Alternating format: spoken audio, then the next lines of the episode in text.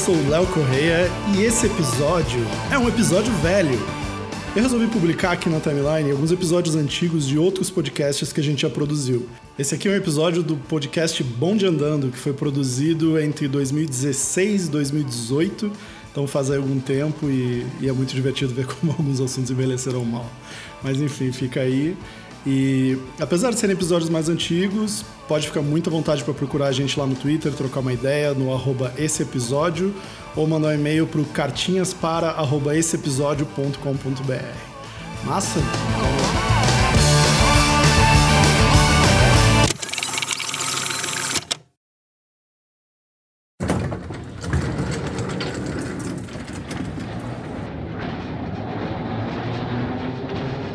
Semana caiu na minha mão um artigo que era tipo as cenas mais difíceis de serem filmadas da história. E aí era tipo. Uhum. Falando sobre esses diretores de cinema ultra perfeccionista. Teve um que achei muito legal, inclusive, que eu não sabia. No primeiro Homem-Aranha, aquele do Sam Raimi de 2002, ele tem uma, aquela cena que a Mary Jane escorrega e aí a, a bandeja dela sai voando. E aí o Peter Parker vai lá, pega a bandeja e pega a maçã e o café e sei lá o que. Tipo, tudo no reflexo, assim, né? Quando ele tá descobrindo os poderes de Homem-Aranha dele. E aí eu descobri uhum. que aquela cena não foi feita em CG, cara, bizarramente. Tipo, ela, ela foi feita na real, sabe? Tipo, o ator Caraca. teve que conseguir pegar a bandeja e pegar os itens, tipo, um por um e segurar a Mary Sério? Jane. Sim, ele fez aquela Caraca, cena. que maneiro. Cara, aquilo é muito foda. Muito foda. E aí os caras falaram que levou 156 takes para conseguir sair boa a cena. Meu Deus. Ai, meu Deus. Imagina, cara, tipo, o dia inteiro prato quebrado, comida no chão. Aham. Uhum. Não, sabe o que eu fico pensando? Imagina o ajudante de set que, sei lá, tropeçou numa caixa bem na hora que ele tinha conseguido pegar tudo, assim. Imagina, cara, alguém espirrou bem na hora. E aí, tipo, ele dá uns exemplos, outros exemplos. Tem a, a famosa aquela do Iluminado, que o, o Kubrick ficou repetindo mil vezes a cena do bastão, que o Jack Nicholson vem com um porrete pra cima da mulher, né? E aí ela tá assustada e tal. E diz que ele repetiu essa cena, sei lá, cento e tantas vezes também. Não porque a cena tivesse ruim, mas porque ele queria deixar a mulher psicologicamente abalada, sabe? Tipo, chegou num ponto que ela já não aguentava mais, ela tava exausta, ela tava podre e, tipo, sofrendo bullying no set, sabe? Todo aquela, aquele ambiente tóxico. E aí, tipo, o cara foi repetindo, repetindo, repetindo. E daí tu vê na cena final que ela não é só uma boa atriz. Tipo, ela, a mulher ali, a atriz tá tá mal, sabe? Tipo, tá abalada, tá uhum. tá sequelada, porque o cara repetiu, tipo, passou sei lá quantas mil horas gravando a bosta da cena, né? Mas isso é muito merda, né? Porque tem essa cultura do cinema, a gente tava conversando sobre isso esses dias, de fazer um terrorismo psicológico no ator para conseguir extrair a coisa mais verdadeira possível dele, né? Sim. Só que o que acaba acontecendo é que, através da história do cinema, muito mais mulheres sofreram esse terrorismo psicológico dos diretores do que homens, sabe? Sim. Então ah, é bem merda. Uhum. Tipo, tem o caso do estupro do último tango em Paris, que é bem ruim. Uhum. Aí tem o cara das loiras do. As loiras do Hitchcock também. Tipo, tem um monte de histórias de abuso psicológico no cinema com mulher. Sim, é meio tenso, né? É bem tenso. Mas eu lembrei também do Heath Ledger, que, tipo, se auto-enlouqueceu para fazer o Coringa. é, a que é, custo é. também, né? A que custo? Ah, mas tem, é. tem essa mítica, né, do ator chegar ao verdadeiro sentimento, ser o personagem, no caso do Heath Ledger, de maneira muito trágica, né? Então é foda, tipo, qual é o limite, sabe, do cinema. Sim. Tenho, tenho questões com isso. Não, e pior, que a gente pode até abordar aqui, é tipo, o culto a, esse, a essa entrega, a esse sacrifício, né? Tipo, uhum. muita gente foi no cinema ver o Batman, o Cavaleiro das Trevas, porque o Heath Ledger acabou se matando, sabe? Porque ele se consumiu no processo. Então, tipo, nossa, se o, sabe? Fica uma história mítica, assim, né? Um mártir, sei lá. O cara Sim. deu sangue pela arte, né? E, tipo, porra. Tem uma história muito boa disso. É, não é do. Não é sobre cinema, mas é sobre escritores. Mas é muito legal, assim. A, da Elizabeth Gilbert, que foi a mulher que escreveu Comer, Amar e Rezar. Sim. E aí ela fala: Ah, quando eu escrevi Comer, Amar e Rezar, eu tinha 40 anos. Uhum. E as pessoas falavam: Tu não tem medo de que tu nunca mais escreva um livro tão bom na tua vida e tal. Uhum. E ela falou, cara, eu tenho mais 40 anos de vida profissional. Mais ou menos, né? Assim, Sim. se eu morrer de velho, eu tenho no mínimo mais 40 anos de vida profissional. Que tipo de pressão psicológica a gente tá botando nos nossos artistas para que eles tenham medo de nunca mais produzir uma obra, sabe? Tipo, ela falou, Tu não olha para um engenheiro e pergunta, cara, tu não tem medo de nunca mais fazer um cálculo tão bem feito quanto esse cálculo que tu fez agora? Sim. Mas no caso dos artistas, tem essa pressão, né? E aí tem a glorificação do escritor suicida e tem Sim. a glorificação do ator que se mata no processo, assim. Então é bem tenebroso, assim, o, esse lado da arte. Sim, claro. E é engraçado que nessa, voltando ao assunto dos, das cenas filmadas muitas vezes, os caras citam também o exemplo do Chaplin, que era meio conhecido por ser perfeccionista, assim, tipo, e ser um cara psicopata que filmava mil vezes a mesma cena. E tanto que tem uma cena de um dos filmes dele que tem uma mulher, que é uma mulher vendendo flores, e ela só tem um. É tipo, é uma cena que dura poucos segundos e é simplesmente um close-up na atriz e ela diz Flower Sir. E essa cena foi filmada 340 vezes. Detalhe, era um filme mudo. Tipo, o cara filmou 340 vezes a mulher dizendo Flower Sir porque não tava bom o suficiente, sabe? Num filme mudo. É. A gente fez essa piada quando a gente ficou sabendo dessa história. Que, tipo, cara, se eu fosse o editor ou e o, o diretor de, de fotografia e tal, eu ia só mostrar o take repetido para ele. Uhum. Depois de 15 vezes, tipo, cara, filma 15 vezes e mostra em loop, entendeu? Porque tu não Sim. vai nem diferenciar. Vi 300, gostei do 197. Tu nem sabe qual é o 197, mas já esqueceu, sabe? Uhum. Fica igual, é meio jogo dos sete erros com coisas que, enfim. Sim. Eu, eu ia dar um trick no diretor nessa. Dar um balão no Chaplin. É, eles é, falam também desse perfeccionismo dele, que tem uma cena que ele come come a sola do próprio sapato num dos filmes e diz que ele filmou essa cena 63 vezes. E claro que não era uma sola de sapato de verdade, mas era um negócio feito de açúcar, de um material doce. E ele comeu, tipo, 63 vezes o negócio doce e foi parar no hospital com um problema por causa do açúcar, sabe? O cara foi diabético pra Sim, filmar perfeitamente a sola, comer a sola do sapato. Né?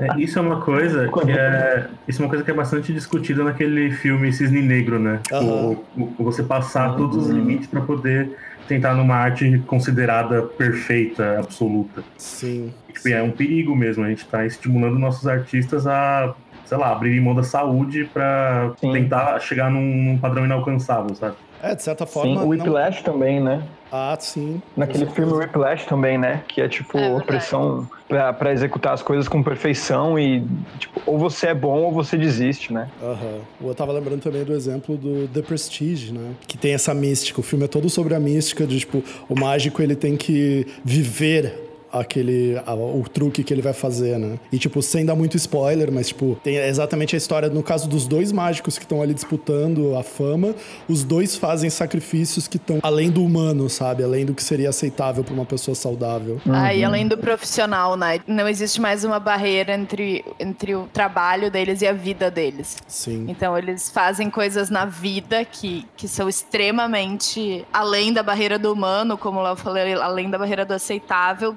pra justificar o trabalho. Assim. É, é tipo, é, é a entrega total, sabe? É o sacrifício total, né? O, o humano desaparece pela arte.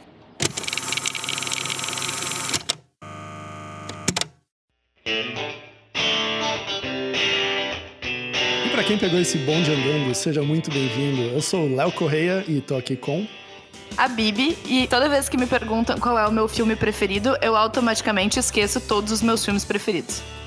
Aqui é o Wilson e ano que vem eu prometo que eu faço a maratona do filme do Oscar, de novo. e eu sou o Granja, eu não vejo filme no cinema, só assisto em casa pirateado. Uau. Fuck the police. Fuck the police.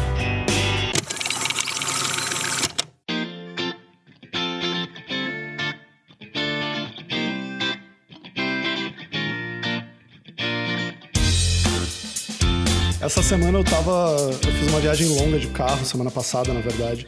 E em algum momento lá, tava ali ouvindo música e começou a tocar Power of Love, do Hugh and the Lewis. Hugh Lewis and the News é o nome muitos us, que é o filme, aquele filme da trilha sonora do De Volta para o Futuro, a trilha clássica, né? E inclusive isso vai ser muito triste desse episódio do Bond, porque agora a gente só usa trilha de uso livre e a gente vai falar de filme e a gente não vai poder usar as trilhas dos filmes como trilha sonora, isso é muito triste. Mas, enfim. Oh, não! Fecha parênteses. Mas enfim, eu tava ouvindo música, começou a tocar essa música e ela é uma música muito feel good, assim, né? Tipo, puta, que legal. Aumentei o volume, fiquei cantarolando ela e tal. E obviamente pensando no filme De Volta pro Futuro, porque ficou, essa música ficou muito marcada como trilha, né? Enfim, fiquei divagando sobre o filme, assim, putz, esse filme é tão legal, né, cara? É um filme que não envelhece. E é um filme que parece que todo mundo gosta. Tipo assim, fiquei filosofando. E aí me bateu, tipo, putz, isso é uma pauta pro bonde, sabe? Tipo, será que existem. Será que, em primeiro lugar, será que o De Volta pro Futuro é um filme perfeito? Que foi a, a palavra que me veio na cabeça. Assim, putz, será que ele é um filme perfeito? Provavelmente não. E o, o título desse podcast é mais uma provocação do que necessariamente um, uma cagação de regra, né? Mas enfim, fica como provocação. E tipo, putz, será que o De Volta pro Futuro é um filme perfeito? E se ele é, por que que ele é?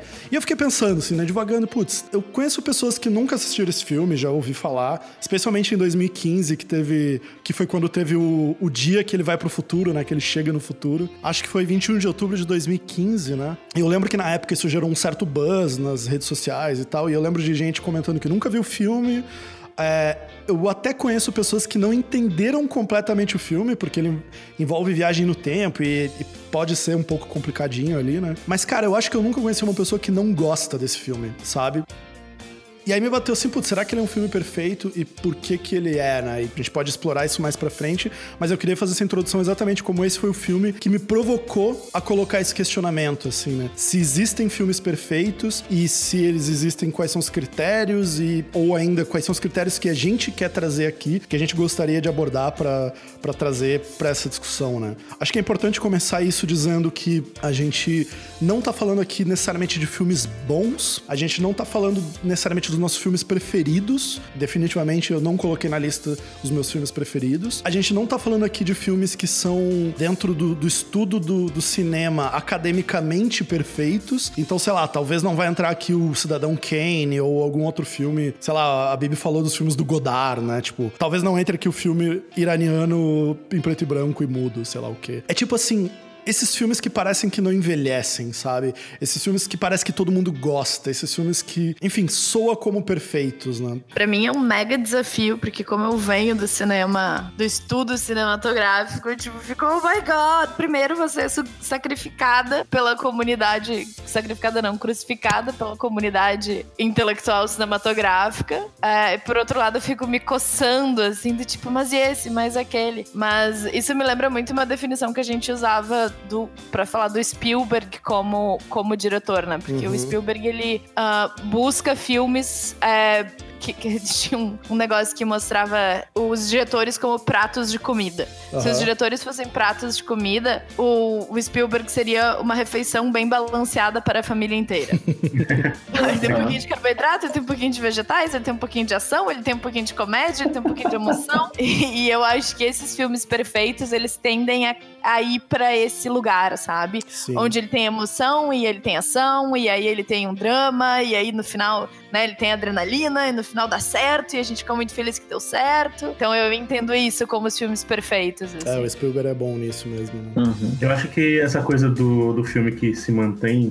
depois de muito tempo, eu, eu posso estar cagando uma regra aqui, mas uhum. é, na minha visão tem bastante a ver com o quanto o filme consegue falar de um tema fundamental do ser humano, assim, de Olha. todo mundo vai conseguir se identificar com ele, sabe? Uhum. Então isso é uma coisa que eu vejo no De Volta para o Futuro e nos filmes que eu gosto de muito antigamente, assim, que não importa quantas vezes eu reveja, aquele filme continua bom, sabe? Ele, ele continua tocando naquele assunto que é um tema fundamental da minha vida, sabe? Eu não sei se é uma memória afetiva que eu tenho também com esse filme, mas para mim, Casablanca representa muito isso. Apesar de, de ele ter uma estética do seu tempo, e apesar dele ter né, toda uma questão de guerra, de quando ele foi feito, Casablanca é um filme que eu consigo assistir até hoje. Uhum. E ele uhum. ainda me fala sobre amor, sobre guerra, sobre separação, sobre coisas muito universais, assim. Eu acho Sim. bem legal essa tua definição, Wilson. É, e talvez aqui os filmes, os filmes bons ao longo da história, em qualquer ponto da história, eles se encaixam nessa classificação, né? Mesmo que de repente seja difícil difícil de assistir eles hoje. Porque tem filme que envelheceu mal, porque a linguagem ficou ultrapassada, porque às vezes o filme é muito lento, ou ele usa uma, um jeito de construir diálogo que é muito datado, ou às vezes ele poderia ter um pouco mais de ação e ele não tem ação.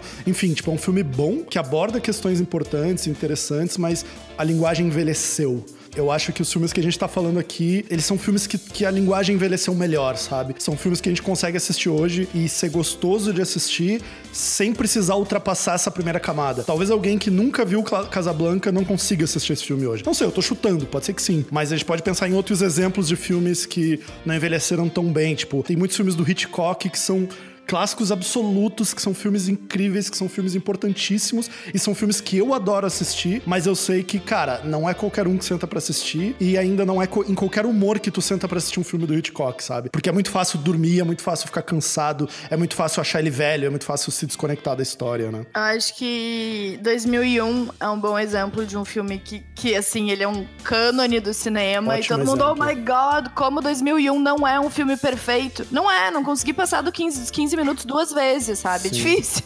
é, e nessa questão de linguagem, assim, ele é um filme que traz diversas inovações de linguagem pro cinema e eles são, e tem assim, tem filmes que são cânones e que são clássicos porque eles trazem coisas novas para linguagem cinematográfica. Que agora que a linguagem já evoluiu e já vários filmes usam, Sim. a gente acha idiota que aquele usa, entendeu? Mas aquele foi o primeiro cara que usou o traveling, o primeiro cara que fez não sei o que lá. Então uhum. Então tem vários filmes no cinema quando a gente estuda a história de cinema que a gente entende, ah, é por isso que esse filme aí é super incrível. Mas quando a gente vai ver ele, é tipo, ai, coisa chata, né? É. 2001 pra mim é um pouco nessa linha. A gente pode o Casablanca até... não, só completando o raciocínio. Assim. Entendo. A gente pode até dividir, do, sei lá, duas categorias, tipo assim, os filmes que são muito bons, mas que envelheceram e hoje é difícil de assistir, sei lá, talvez 2001 seja um exemplo desse, mas tem os filmes que são ruins e a gente gosta mesmo assim. Tipo, eu acho que, sei lá, eu vou tomar pedradas pro resto da eternidade, mas eu acho que Star Wars é um exemplo desse, sabe? Tipo, o primeiro Star Wars é um filme importantíssimo, criou a cultura pop praticamente,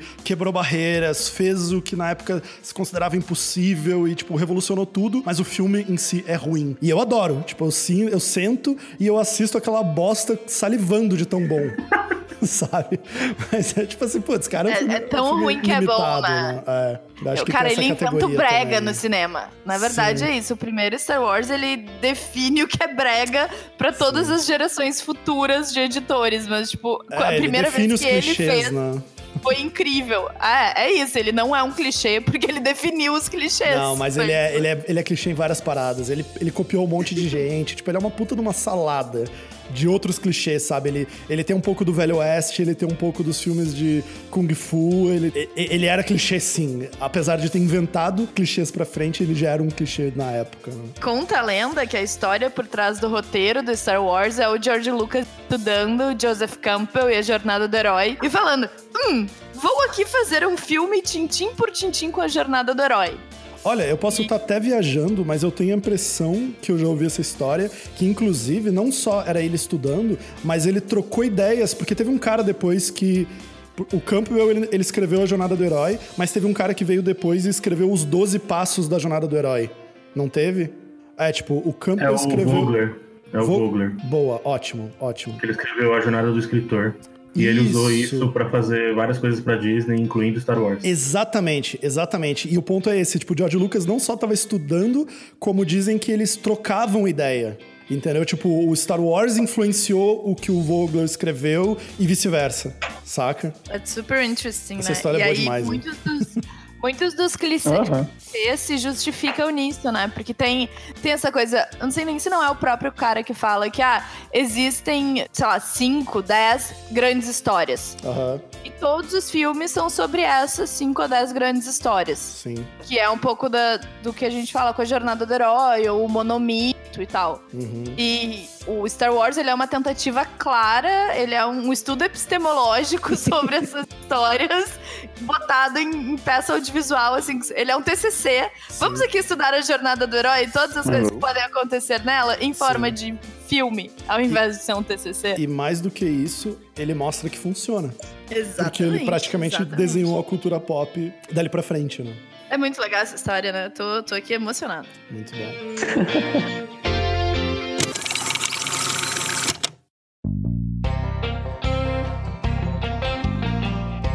Pois é, e aí de toda essa reflexão com Back to the Future que me trouxe para essa pauta, eu fiquei tentando, eu tentei responder a minha própria pergunta de quais são os critérios que Tipo assim, primeiro, se o De Volta para o Futuro seria um filme perfeito, e aí eu fiquei tentando analisar ele, tentando encontrar defeitos na história, e eu descobri que, na real, eu não consigo. E isso me, me fez tentar pensar critérios, né? É, porque eu acho que não é só o filme perfeito, não seria só um filme bom pra caramba. Porque, cara, na real, o De Volta pro Futuro, ele não é um filme bom pra caramba no sentido de ter transformado a indústria, de ter sido importante pra, pra, pra história da humanidade, do cinema, por ele ter abordado questões que são muito profundas e sobre a condição humana. tipo, não, nada disso, cara. Na real, ele é um filme muito banal, ele cria uma, uma história aventuresca, que aborda ali algumas questões, algumas coisas, mas elas são muito autocontidas na, na própria aventura. Tipo, nada que o cara faz ali tá impactando no resto do mundo. Não é uma história política, não é uma história, sabe? Tipo, na real é muito banal, cara. O que, que aconteceria se tu voltasse no tempo e, e encontrasse os teus pais com a tua idade? É, essa é a premissa do De Volta Tu não acha isso um drama humano completamente profundo? Ele pode ser, eu acho que ele pode. Ele pode ser uma provocação para ser, mas o filme não é. Ele não aborda isso Sim, de forma profunda. ele não aborda de, com essa com É, tipo, tom. ele tem ali um complexo de Édipo muito simples, né? Muito, muito ampassant. Ele, é, ele é só um paninho de fundo para justificar uma história de viagem no tempo, enfim, ele é, ele é para justificar a aventura mais do que tudo. Porque De Volta para o Futuro é muito um filme sobre a aventura, né? Sobre ele, ele ir para aquele mundo extraordinário que é o, o, mundo do passado, no caso, sobre os problemas que surgem dele estar tá nesse lugar e como ele resolve esses problemas e volta para o mundo ordinário dele, né? E, então ele não é um filme épico, ele não é um filme incrível, ele não é um filme especial, não é transformador, não é nada disso. Mas o que, que ele é? E aí eu fiquei filosofando e, pensei em alguns critérios a partir dele, que eu listei aqui, a gente pode questionar ou, ou adicionar outros, que seria, primeiro, expectativa versus entrega. Então, assim, quando esse filme foi lançado, ele não tinha nenhuma expectativa. Ele não era, tipo, o filme que vai transformar. Ele não, ele não era nada. Tipo, ele era só um filme de, de aventurinha pra gente ir ver no cinema e se divertir. E ele entregou uma coisa muito boa ele entregou muito bem. Tipo, ele é um filme muito redondo, né? Ele é muito claro daquilo que ele se propõe a ser. Ele não tenta ser uma coisa grandiosa que não consegue entregar grandiosidade, ou alguma coisa que era para ser mais tranquila, mais banal e tenta ser um épico inacreditável, bababá. Não, tipo, ele gerou ali uma expectativa de uma aventura, ele entrega bem essa aventura. É, outro critério que eu coloquei é a questão da longevidade. Para mim, o De Volta pro Futuro é um filme que envelhece muito bem. Tipo, hoje a gente pode sentar e assistir. E, tipo assim, exceto por algumas idiosincrasias ali dos anos 80, a gente poderia dizer, talvez, vou abrir isso como pergunta, será que a gente pode dizer, olhando pro De Volta pro Futuro hoje, que ele poderia ser um filme feito em 2018 com uma estética anos 80? sobre uma história acontecendo nos anos 80? Será que ele poderia ser uma obra que apela pro nostálgico, como por exemplo Stranger Things faz, de contar uma história dos anos 80? E aí, tipo assim, será que a linguagem que seria meio datada de, de, do cinema dos anos 80, não poderia ser usada hoje só como uma linguagem nostálgica, porque ela é boa, porque ela envelheceu bem? Faz sentido isso que eu tô falando? É, eu acho que faz super sentido e encaixa muito nesse momento que a gente tá vivendo, que é um momento de nostalgia audiovisual. Uhum. Se a gente estivesse falando de, tipo, início do ano 2000, quando a pira era ser futurista e era desenvolver uma linguagem nova, isso não faria uhum. sentido. Porque um filme com a cara dos anos 80 é só um filme com a cara dos anos 80. Só que agora, no nosso momento atual, um filme com a cara dos anos 80 é cult, é legal, pode ser atual, porque a gente tá revivendo essa linguagem. É, e mais do que isso, talvez as pessoas acreditariam que ele é um filme feito agora com uma linguagem dos anos 80. Isso significa que ele envelheceu bem, né? Porque a gente tem um monte de filme dos anos 80, sei lá, hoje de manhã a gente tava batendo papo sobre História Sem Fim. E, cara, História Sem Fim é um filme que não dá para assistir hoje, sabe? A linguagem dele envelheceu muito mal, apesar de ser um filme que foi muito marcante para muita gente, né? E o De Volta pro Futuro envelheceu tão bem que ele poderia talvez convencer como um filme feito hoje com uma linguagem nostálgica. Né? E aí eu coloquei essa longevidade como um dos critérios para esse nosso tal filme perfeito. Outro critério que eu botei aqui é unanimidade porque, tipo assim, o De Volta pro Futuro é um filme tão feel good.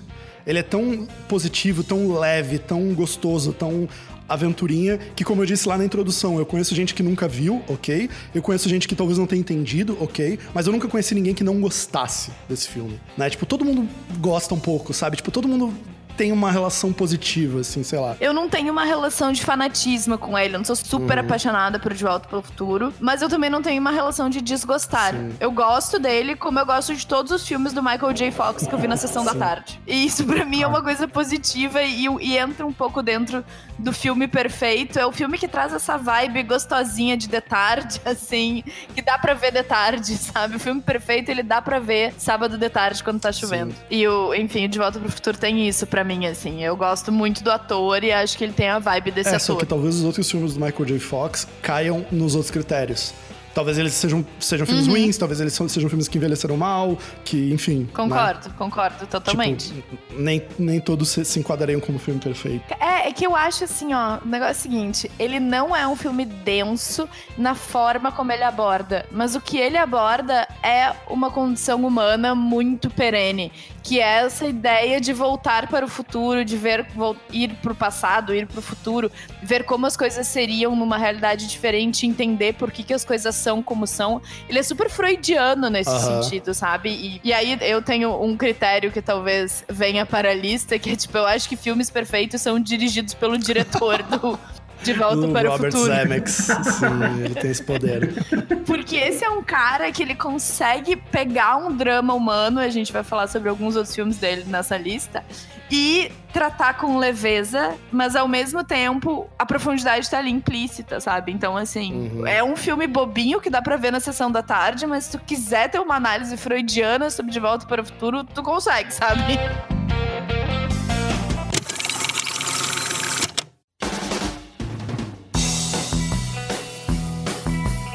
É, e quando eu tava fazendo essa, essa minha análise mental, pensando na pauta desse programa, eu tava pensando, ah, mas como é que era o, o De Volta para o Futuro em relação aos outros filmes da época, né?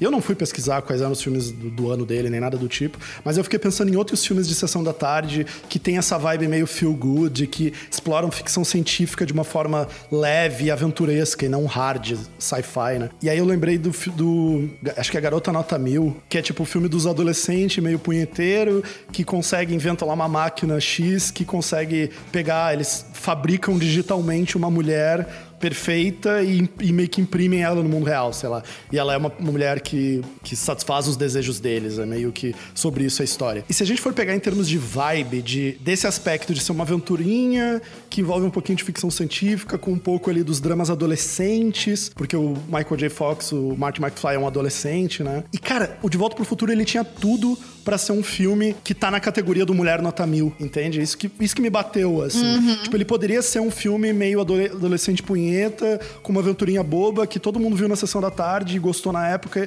e ficou esquecido. Ninguém nem lembra direito o plot do Mulher Nota Mil, né? Só que, tipo assim, quais são as coisas que tem no De Volta pro Futuro que tornaram ele essa coisa que não morre? que ficou meio que para sempre gravado na cultura pop, né? Eu acho que tem uma coisa, enquanto tu tava falando, me lembrou esse primeiro critério que tu trouxe de expectativa versus entrega, uhum. para mim ele tem a ver com uma coisa de despretensão da produção. Exato. Sim. E eu vou explicar porque uh, eu vi uma história, um backstage do De Volta para o Futuro, que conta que o, o, Michael J. Fox ele fez as gravações do De Volta para o Futuro nos intervalos de uma série que ele fazia. Sim. Era uhum. meio que o filme B dele, assim, sabe? Era uma coisa que ele tava fazendo aí enquanto ele fazia essa outra coisa que pagava Sim, aluguel. Ele fazia o Family Ties, que era uma série muito whatever. Isso. Caras e Caretas era no Brasil. Caras e Caretas, oh my god.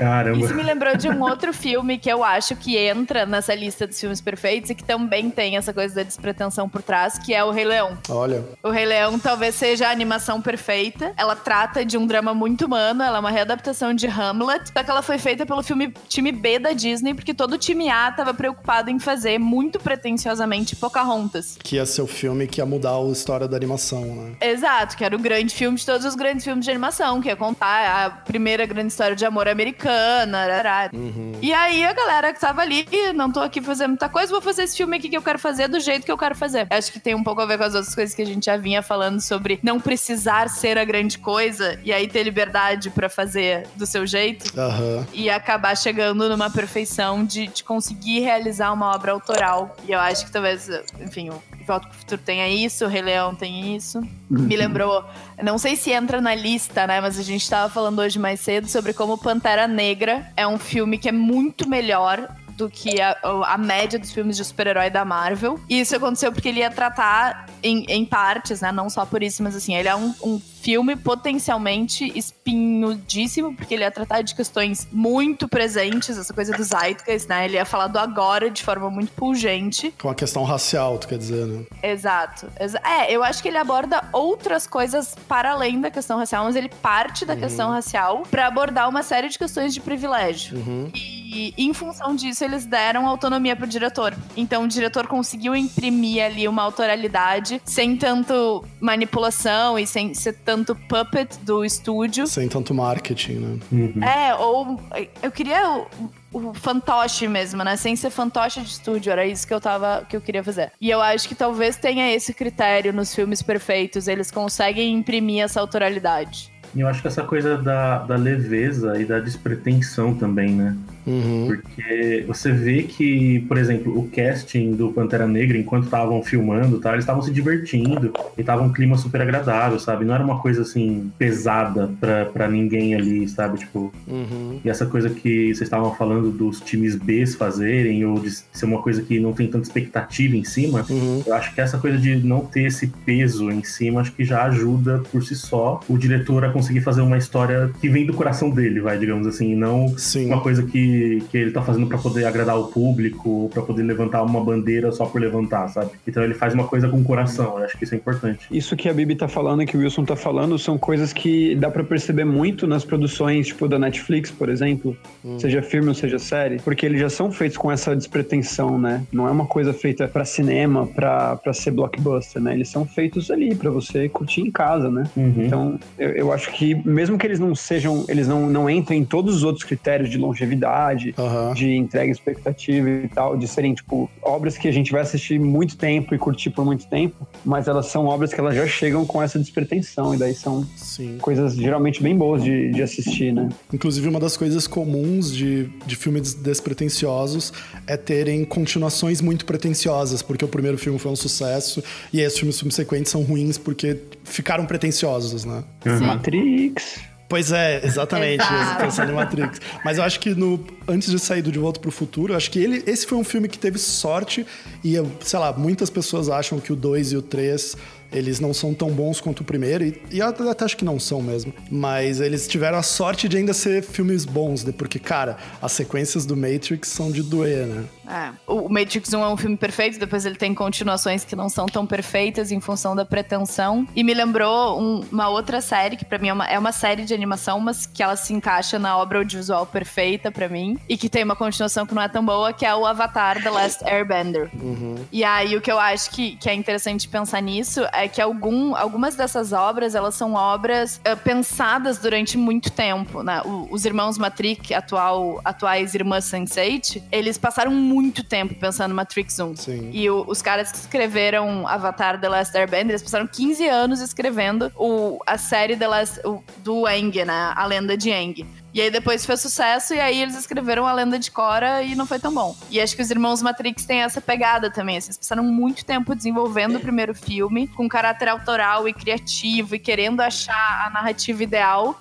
E aí, depois que faz sucesso, tipo, ah, então vamos fazer uma. Vamos fazer essa continuação aqui. E não é, não tem aquele carinho, não tem aqueles 15 anos debruçados sobre a forma ideal de trazer isso que eles querem trazer. E aí virar toque de caixa, né? É. é. eu já ouvi essa, essa, mesma, essa mesma narrativa sobre bandas, né? Muita gente fala, tipo, ah, o primeiro disco da banda é tudo que a banda quis contar a vida inteira acumulado em um disco. E aí, quando vai lançar o segundo, é tudo que a banda tem para contar entre o primeiro e o segundo. Aí, geralmente é muito menos coisa, enfim eu acho maravilhosa uhum. essa história. E eu fico pensando assim, eu, eu tô, vou fazer um desvio no, no nosso assunto, mas eu fico pensando, esses grandes artistas que ainda é, falam coisas muito profundas, sabe? Assim, o Ed Vedder, pra mim, uhum. né? Que é um uhum. cara que me inspira muito em termos de letra e tal. Meu, ele mora no Havaí, tem a mulher linda e perfeita, tem os filhinhos lindos e perfeitos. Onde é que ele ainda tá tirando dramas humanos pra escrever a porra das músicas, sabe? Entendeu? Já passou. Eu entendo quando ele escreveu. Quando ele escreveu aquela que o menino morre, esqueci o nome da letra. Ah, o menino que não não morre não, que, que Jeremy spoke in class today. Hum. Eu vejo, tipo, assim, essa é uma música muito densa e eu consigo ver mudando pra Seattle e, tipo, as vozes caladas da geração do grunge, parará. E eu entendo que ele tava vivendo isso e que ele narra isso uh, no primeiro disco do Pearl Jam. Mas agora, tipo, o que, que ele tem para narrar da vida perfeita de 20 anos de uma carreira maravilhosa de música, sabe? E, enfim, essas coisas me motivam a reflexão. Eu não tenho conclusão nenhuma a respeito disso. Sim. Eu vi uma história parecida com essa, é, só que com o Linkin Park, que, que eles mudaram né, a linha deles, né? Agora nos últimos anos, né? Antes do Chester morrer. E aí um fã perguntou no Twitter pra ele: Ah, por que, que você não, não canta mais sobre a raiva adolescente, né? Tipo, eu queria mais isso, não sei o quê. A resposta dele foi: Porque eu tenho 42 anos. Muito bom. Né? Senão ele ia virar o Dinho Ouro Preto. Ai, sim.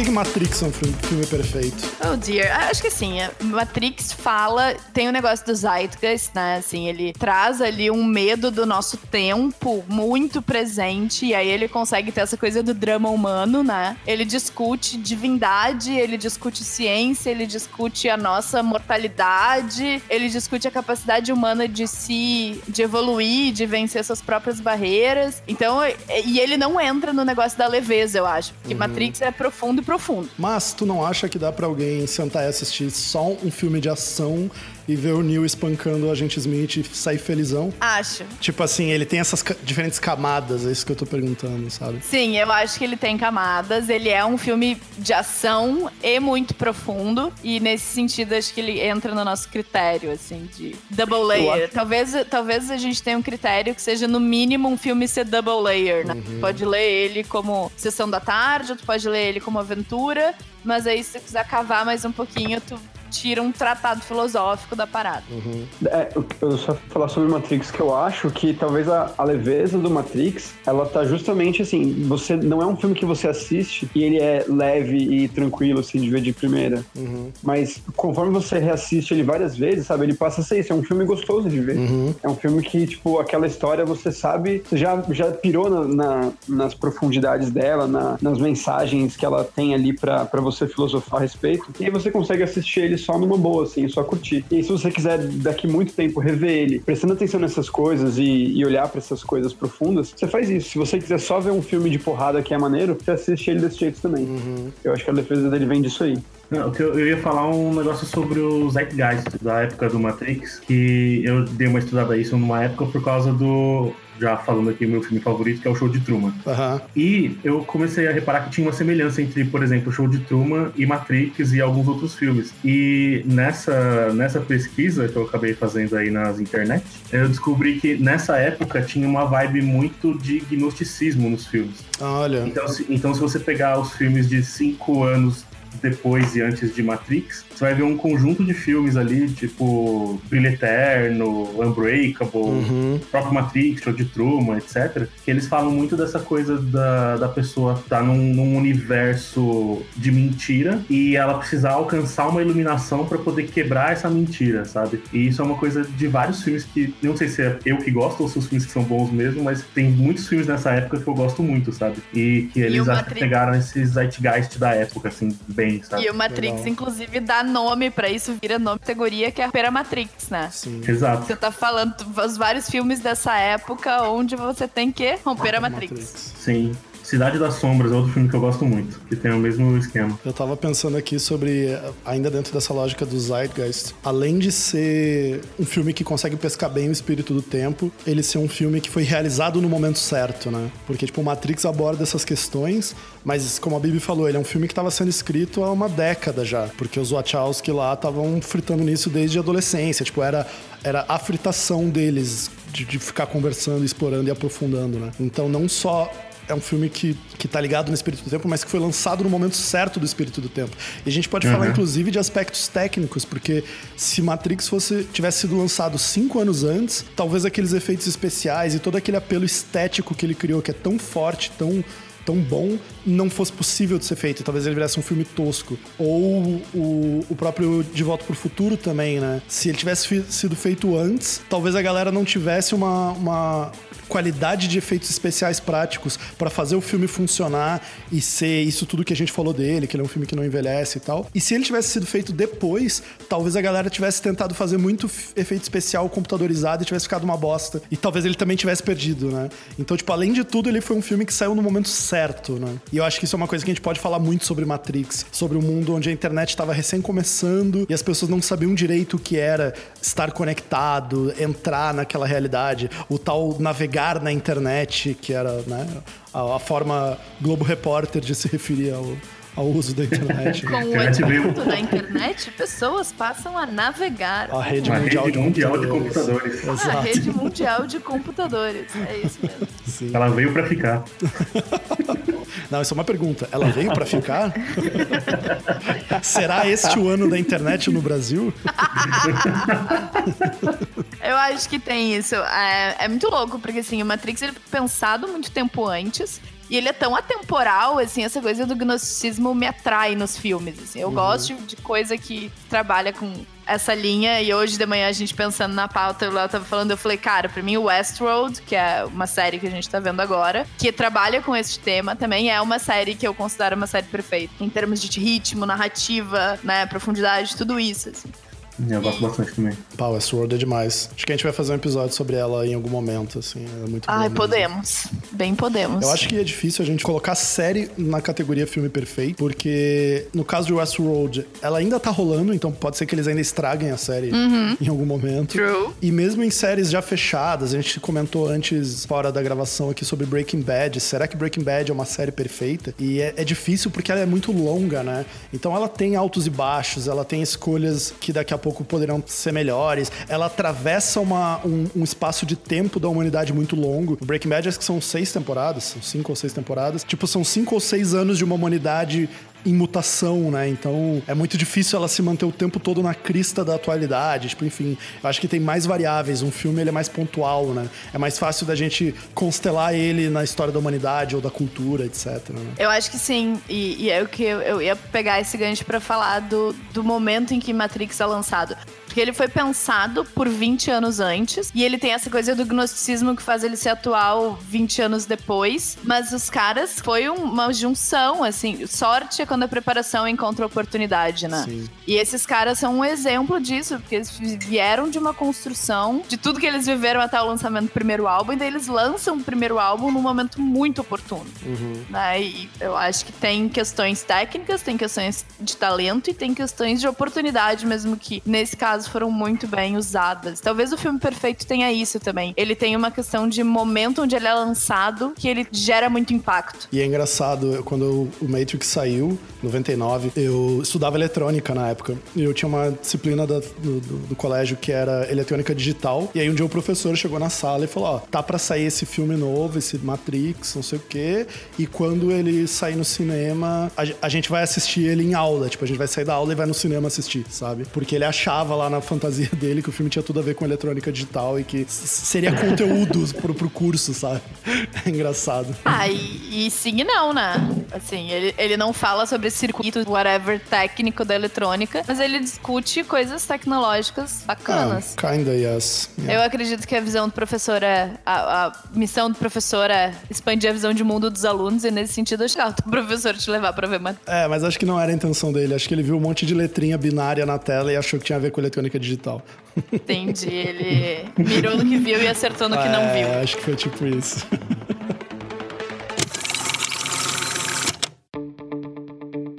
Será que o Show de Truman é um filme não criticável? Tipo assim. Eu fiquei pensando nisso, cara. Eu, eu acho... não consigo. Eu achei eu... muito provocativo quando trouxe o Wilson esse filme eu pra pauta. Eu sou de Show de Truman, eu não consigo criticar. Legal. Uhum. Quem dirigiu o Wilson, tu sabe? Peter Weir, Weir, sei lá como é a pronúncia desse nome. Não sei quem é esse cara. É, Isso, Peter Weir. É, porque ele não, não é famosão, né? Então, tipo. Uhum. Eu acho que tem uma coisa dos filmes perfeitos, não sei se todos e tal, mas a gente, os que a gente vem falando, eles têm esse efeito de, cara, eles, eles fazem o Inception, talvez aí trazendo outro. Eles plantam uma ideia na nossa cabeça, sabe? Que é uma coisa que talvez a gente já venha pensando, mas ele não dá, a gente ainda não tem um nome, não tem a palavra que define essa ideia. E daí vem um filme que define tão perfeitamente esse pensamento que ele se torna referência desse pensamento, né? Uhum. Matrix é isso, romper a Matrix. Uhum. O show de Truman é todo esse questionamento sobre quão ficcional é é a nossa vida? Será que a gente vive num show de Truman? E ele também gerou um, um, meme, né? Tipo, assim como o quebrar a Matrix virou uma expressão em si, o show de Truman virou uma expressão em si, né? Exato, uhum. exato. Uhum. Então eu acho que talvez os filmes perfeitos tenham isso, assim. O De Volta para o Futuro traz essa... Ele, ele iconiza muita coisa da viagem no tempo, né? De uma forma que... Sim. Enfim, eles viram categoria, sabe? Talvez. É legal que a gente foi procurar o nome do diretor e ele não é um cara tão conhecido. Porque, de novo, a gente entra na questão de expectativa, né? Não é tipo um grande diretor e aí tu fica esperando qual vai ser a grande obra dele, né? Tipo, não, é um cara desconhecido que traz um filme despretensioso, relativamente simples de história, mas acaba sendo muito profundo, né? Também e tal. E entrar na coisa dos diretores me leva pro... de volta pro diretor do De Volta para o Futuro, que é o diretor de um outro filme que eu também acho que tá na nossa lista, que é o Forrest Gump. Uhum. E por isso que eu falei que eu acho que esse cara é um diretor de filmes perfeitos. E ele não é super celebrado. Ele é, tipo, ele é um. Foi durante muito tempo assistente do Spielberg. Ele vem da escola Spielberg de cinema, né? Sim. E ele não é super celebrado, e talvez isso diminua a expectativa sobre as obras dele, o que é uma coisa legal. Mas ele é um cara excepcional. Ele sempre faz uns filmes muito na medida, assim, né? Tanto que tem dois na nossa lista. Sim. Tu acha que o, o Force Gump é um filme perfeito? Eu acho que ele é talvez quase a epítome do filme perfeito. Por quê? Primeiro, vamos pegar os nossos critérios, assim. É, em termos de, de linguagem que envelheceu bem, eu acho ele muito assim, ele tem um estilo de câmera que até hoje a gente continua usando, uma fotografia límpida que, que até hoje permanece atual, assim. Uhum. Ele, ele discute os Zeitgeist, né? Então ele, ele não propõe nada novo, mas ele, ele faz a história do nosso tempo. Isso é muito bonito sobre Forrest Gump, porque na verdade ele é o tempo. O uhum. personagem Forrest Gump, ele é o tempo que passa e vê o mundo acontecer, né? E quase sem influência dele. Tudo acontece nele sem influência dele, assim. E aí, ah, tava ali, daí eu fiz tal coisa e eu conheci o presidente dos Estados Unidos. e aí eu fiz tal coisa e eu conheci o presidente dos Estados Unidos. E ele vai vendo a história dos presidentes dos Estados Unidos, vai conhecendo. E o mundo vai acontecendo através dele. Isso é muito lindo, assim. E e ele é narrado de forma leve, mas ao mesmo tempo ele, a profundidade dele tá na história, né? Ele é um filme de caráter histórico e ele é super profundo, ele trabalha as doenças de uma geração, ele trabalha guerras de uma geração e dá para assistir numa sentada with a box of chocolate, sabe? E ele é leve porque a gente vê tudo dos olhos do próprio Forrest, que é um cara que não pesca a profundidade de tudo aquilo necessariamente. Né? Sim. Então a gente fica na leveza do olhar dele, mas tudo que tá acontecendo ali é muito profundo. Tem uma coisa no Force Gump que me, me tira um pouco ele da, do filme perfeito, porque eu tô muito ligado nessa, nessa parada da, da baixa expectativa, sabe? Tipo, um filme despretensioso uhum. que veio chegando e conquistou todo mundo e ele é meio assim. O Force Gump eu já acho que ele é um pouco. Ele já é um grande filme, sabe? E eu acho que as pessoas é. sabiam que ele era um grande filme quando ele foi lançado. E eu não, não tô tirando ele da categoria, só tô explorando um pouco esses critérios, né? Eu acho que o Tom Hanks já era um grande ator, uhum. ele já tinha Oscar, inclusive, né? Ele tinha ganhado já pelo Philadelphia. É, Tom Hanks ganha o, melhor, o Oscar de melhor ator no ano anterior com Philadelphia. E isso para mim tira um pouco da expectativa no sentido de, ah, tipo, não, ele ganhou o Oscar ano passado, esse é o que vem depois do Oscar. Uhum. Logo, não é o melhor filme, porque todo mundo sabe que o melhor filme é o filme do Oscar. Ele ganhou o Oscar ano passado, então tá tudo bem. Sim. E daí, quando ele faz Forrest Gump, tipo, a academia e todo mundo fica, mas puta que pariu, tem que dar o Oscar pra ele de novo. Porque Toma a única essa. coisa correta a ser feita é dar o Oscar pra ele, Sim. sabe?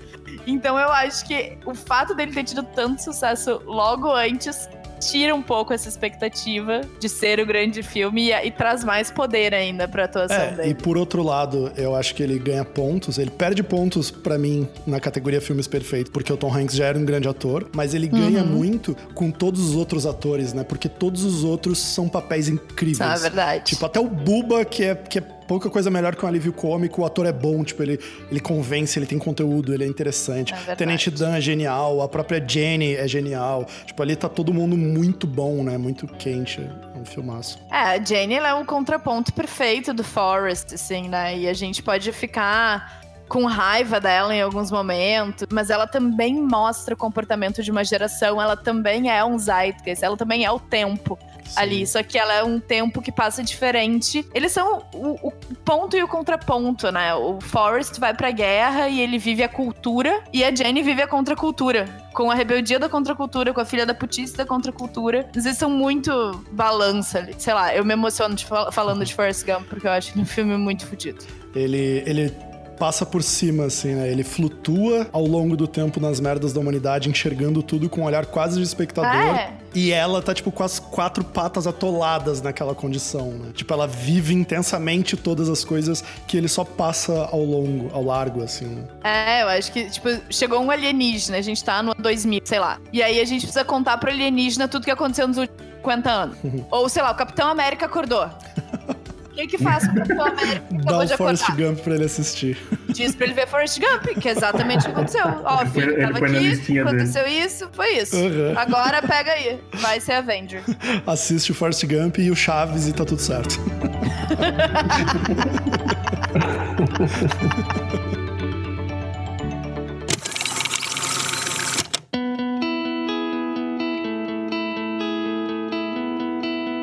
Pô, a gente falou de Back to the Future, falamos de Forrest Gump, falamos do Matrix, falamos do Show de Truman e mais alguns outros. Eu acho que aqui a gente mais ou menos enxerga uma lista que não é. A gente não tá aqui para listar e cagar regras e definir e fechar efetivamente uma lista, mas mais, como sempre, a gente faz no bom de provocar um pouco a conversa. Então, além desses filmes que a gente tá trazendo, que outros a gente pode pensar e debater, né? Acho que esse é um pouco do, do propósito dessa conversa. É, ele traz pra gente um frame de como avaliar filmes que tá para além só da qualidade intrínseca, mas de tudo que do filme se reflete na, na, gente, na nossa experiência como alguém assistindo. E a gente pode puxar umas menções honrosas também, porque Talvez tenham filmes que sejam muito bons e que eu não categorizaria como perfeito, mas a gente poderia ficar debatendo isso aqui pro resto da eternidade. Então, acho que a gente pode puxar umas menções honrosas de filmes que talvez sejam perfeitos. E aí a gente deixa até para enfim, para os nossos ouvintes que quiserem debater com a gente, chamar no Twitter e contribuir, a gente pode continuar essa conversa, né? Eu tenho duas menções honrosas. Hum. São filmes que são filmes perfeitos para mim,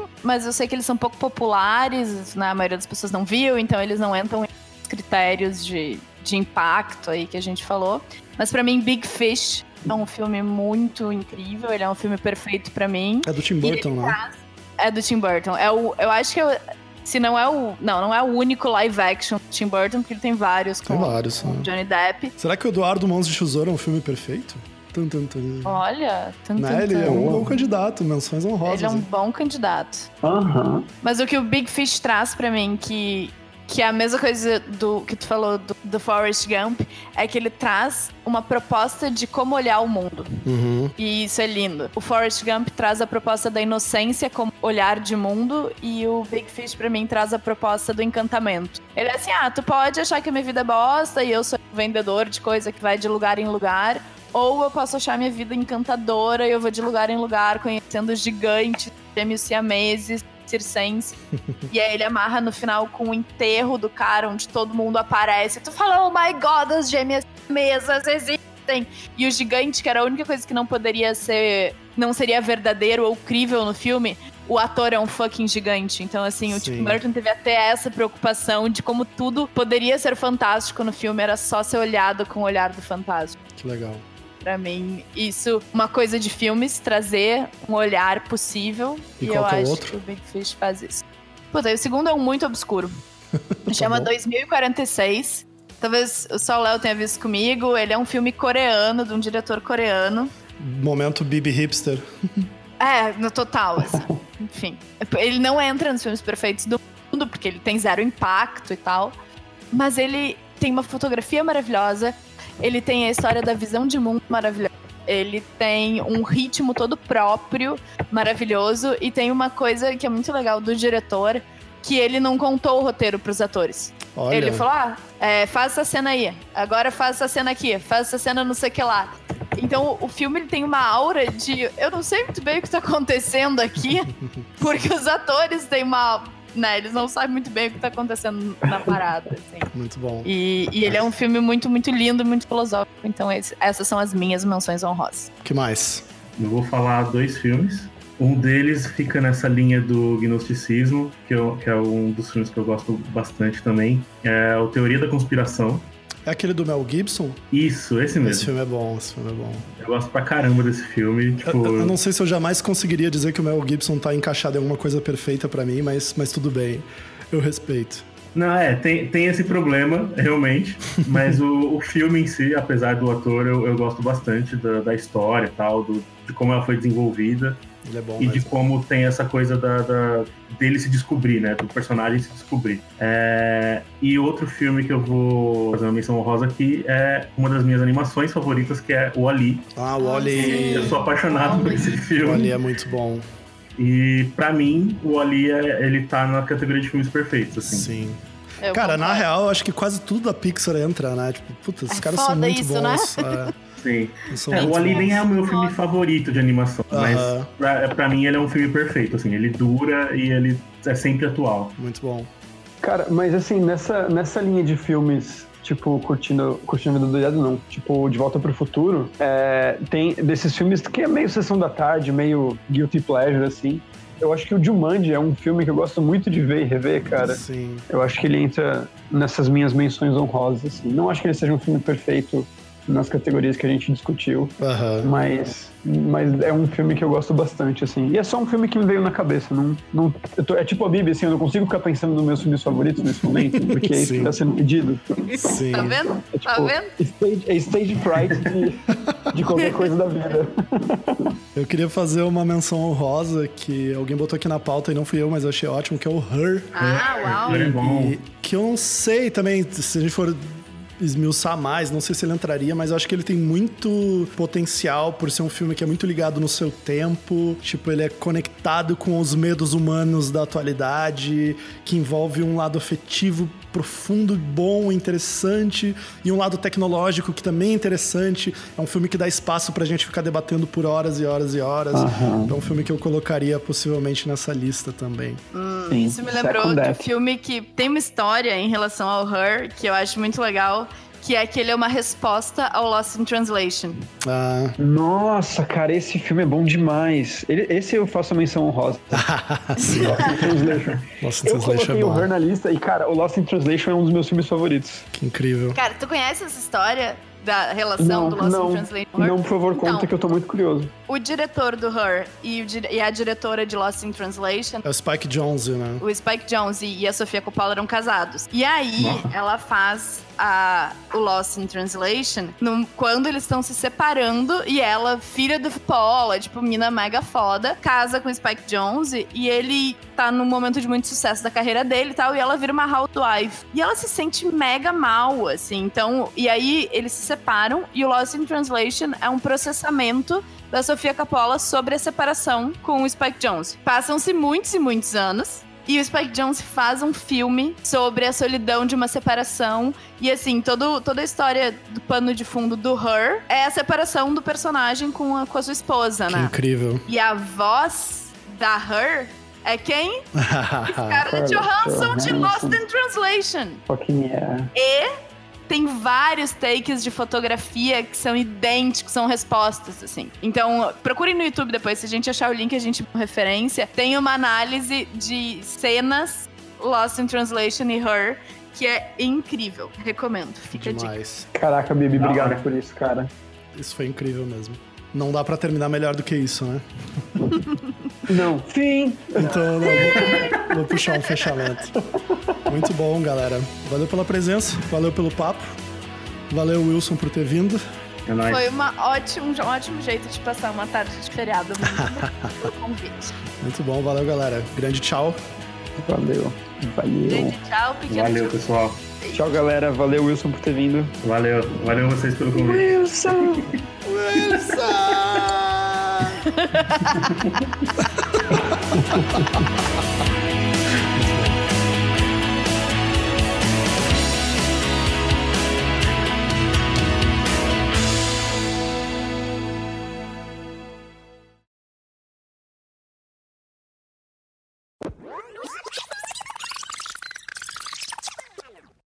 A gente vai fazer um brackets hoje, será? Ah, pra definir não, qual é o filme mais caraca, perfeito dos filmes sem brackets, por favor. essa, essa, porra de brackets é a brincadeira do momento, né? Ah, daqui a pouco tu vai querer que eu instale é o Snapchat moda. no meu celular.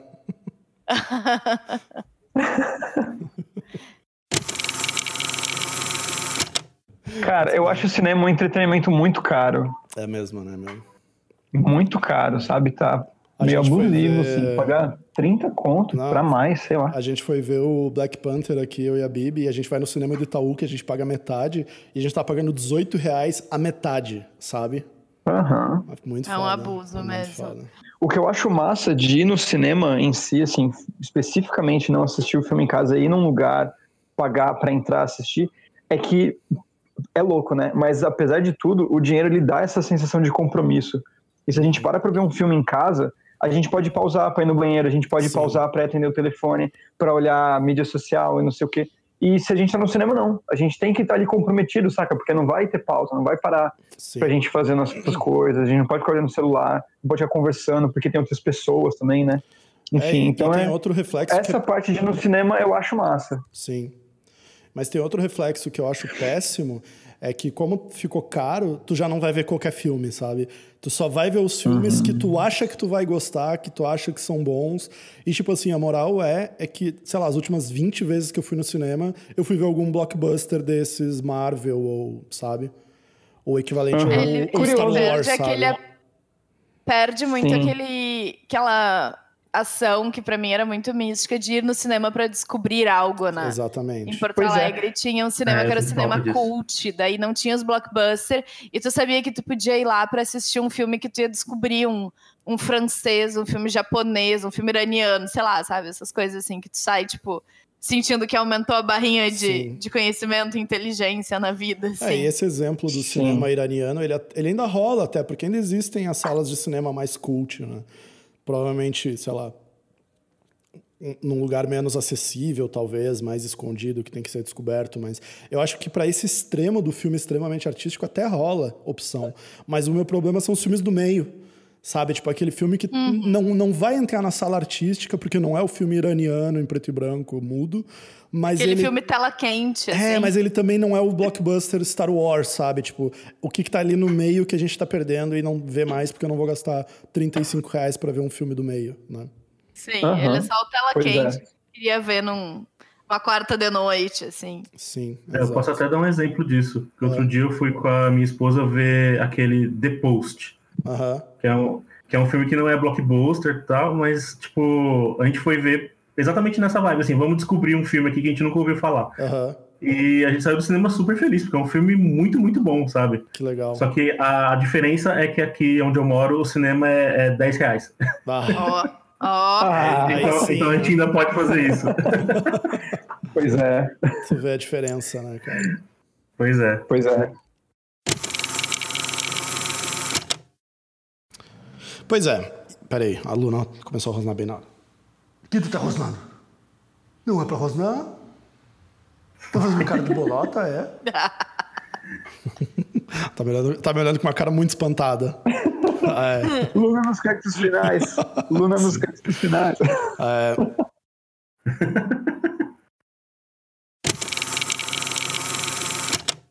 E aí ele tocava na sequência ou Carla Ana, era Ana Júlia, Léo? Ana Júlia. Não era Ana Júlia. Era e o Carla, Natasha. Ana Júlia. E sim. mais uma. E Ana Júlia. Aí o Léo sempre falava: Meu, Natasha já virou tia, a Carla casou, virou funcionária pública, passou em concurso. Claramente essas músicas não envelheceram bem, sabe? Elas não passaram no crivo das músicas. Que elas já as, as três já são tudo quarentona, deixa elas em paz, sabe? tipo, a Natasha tá, dizendo... Natasha tá há 20 anos saindo de casa, sabe? Tipo, deixa ela em paz. Aham. Uhum. Né? Ou escreve sobre a vida dela agora, ou escreve sobre outras pessoas, né? Isso, é, exatamente. Cara, a Natasha fez um... Natasha, 17 anos, fugiu de casa, casou, achou um namorado, fez um financiamento. Natasha tem pouco que ela tá pagando financiamento da casa, sabe? Né? 47 anos financiando a casa.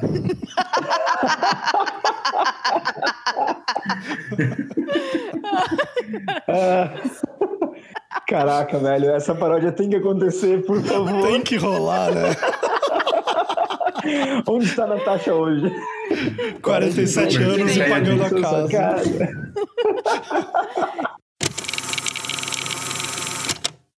E, e, sabe que outro filme o, o Robert Zemeckis dirigiu? Ah.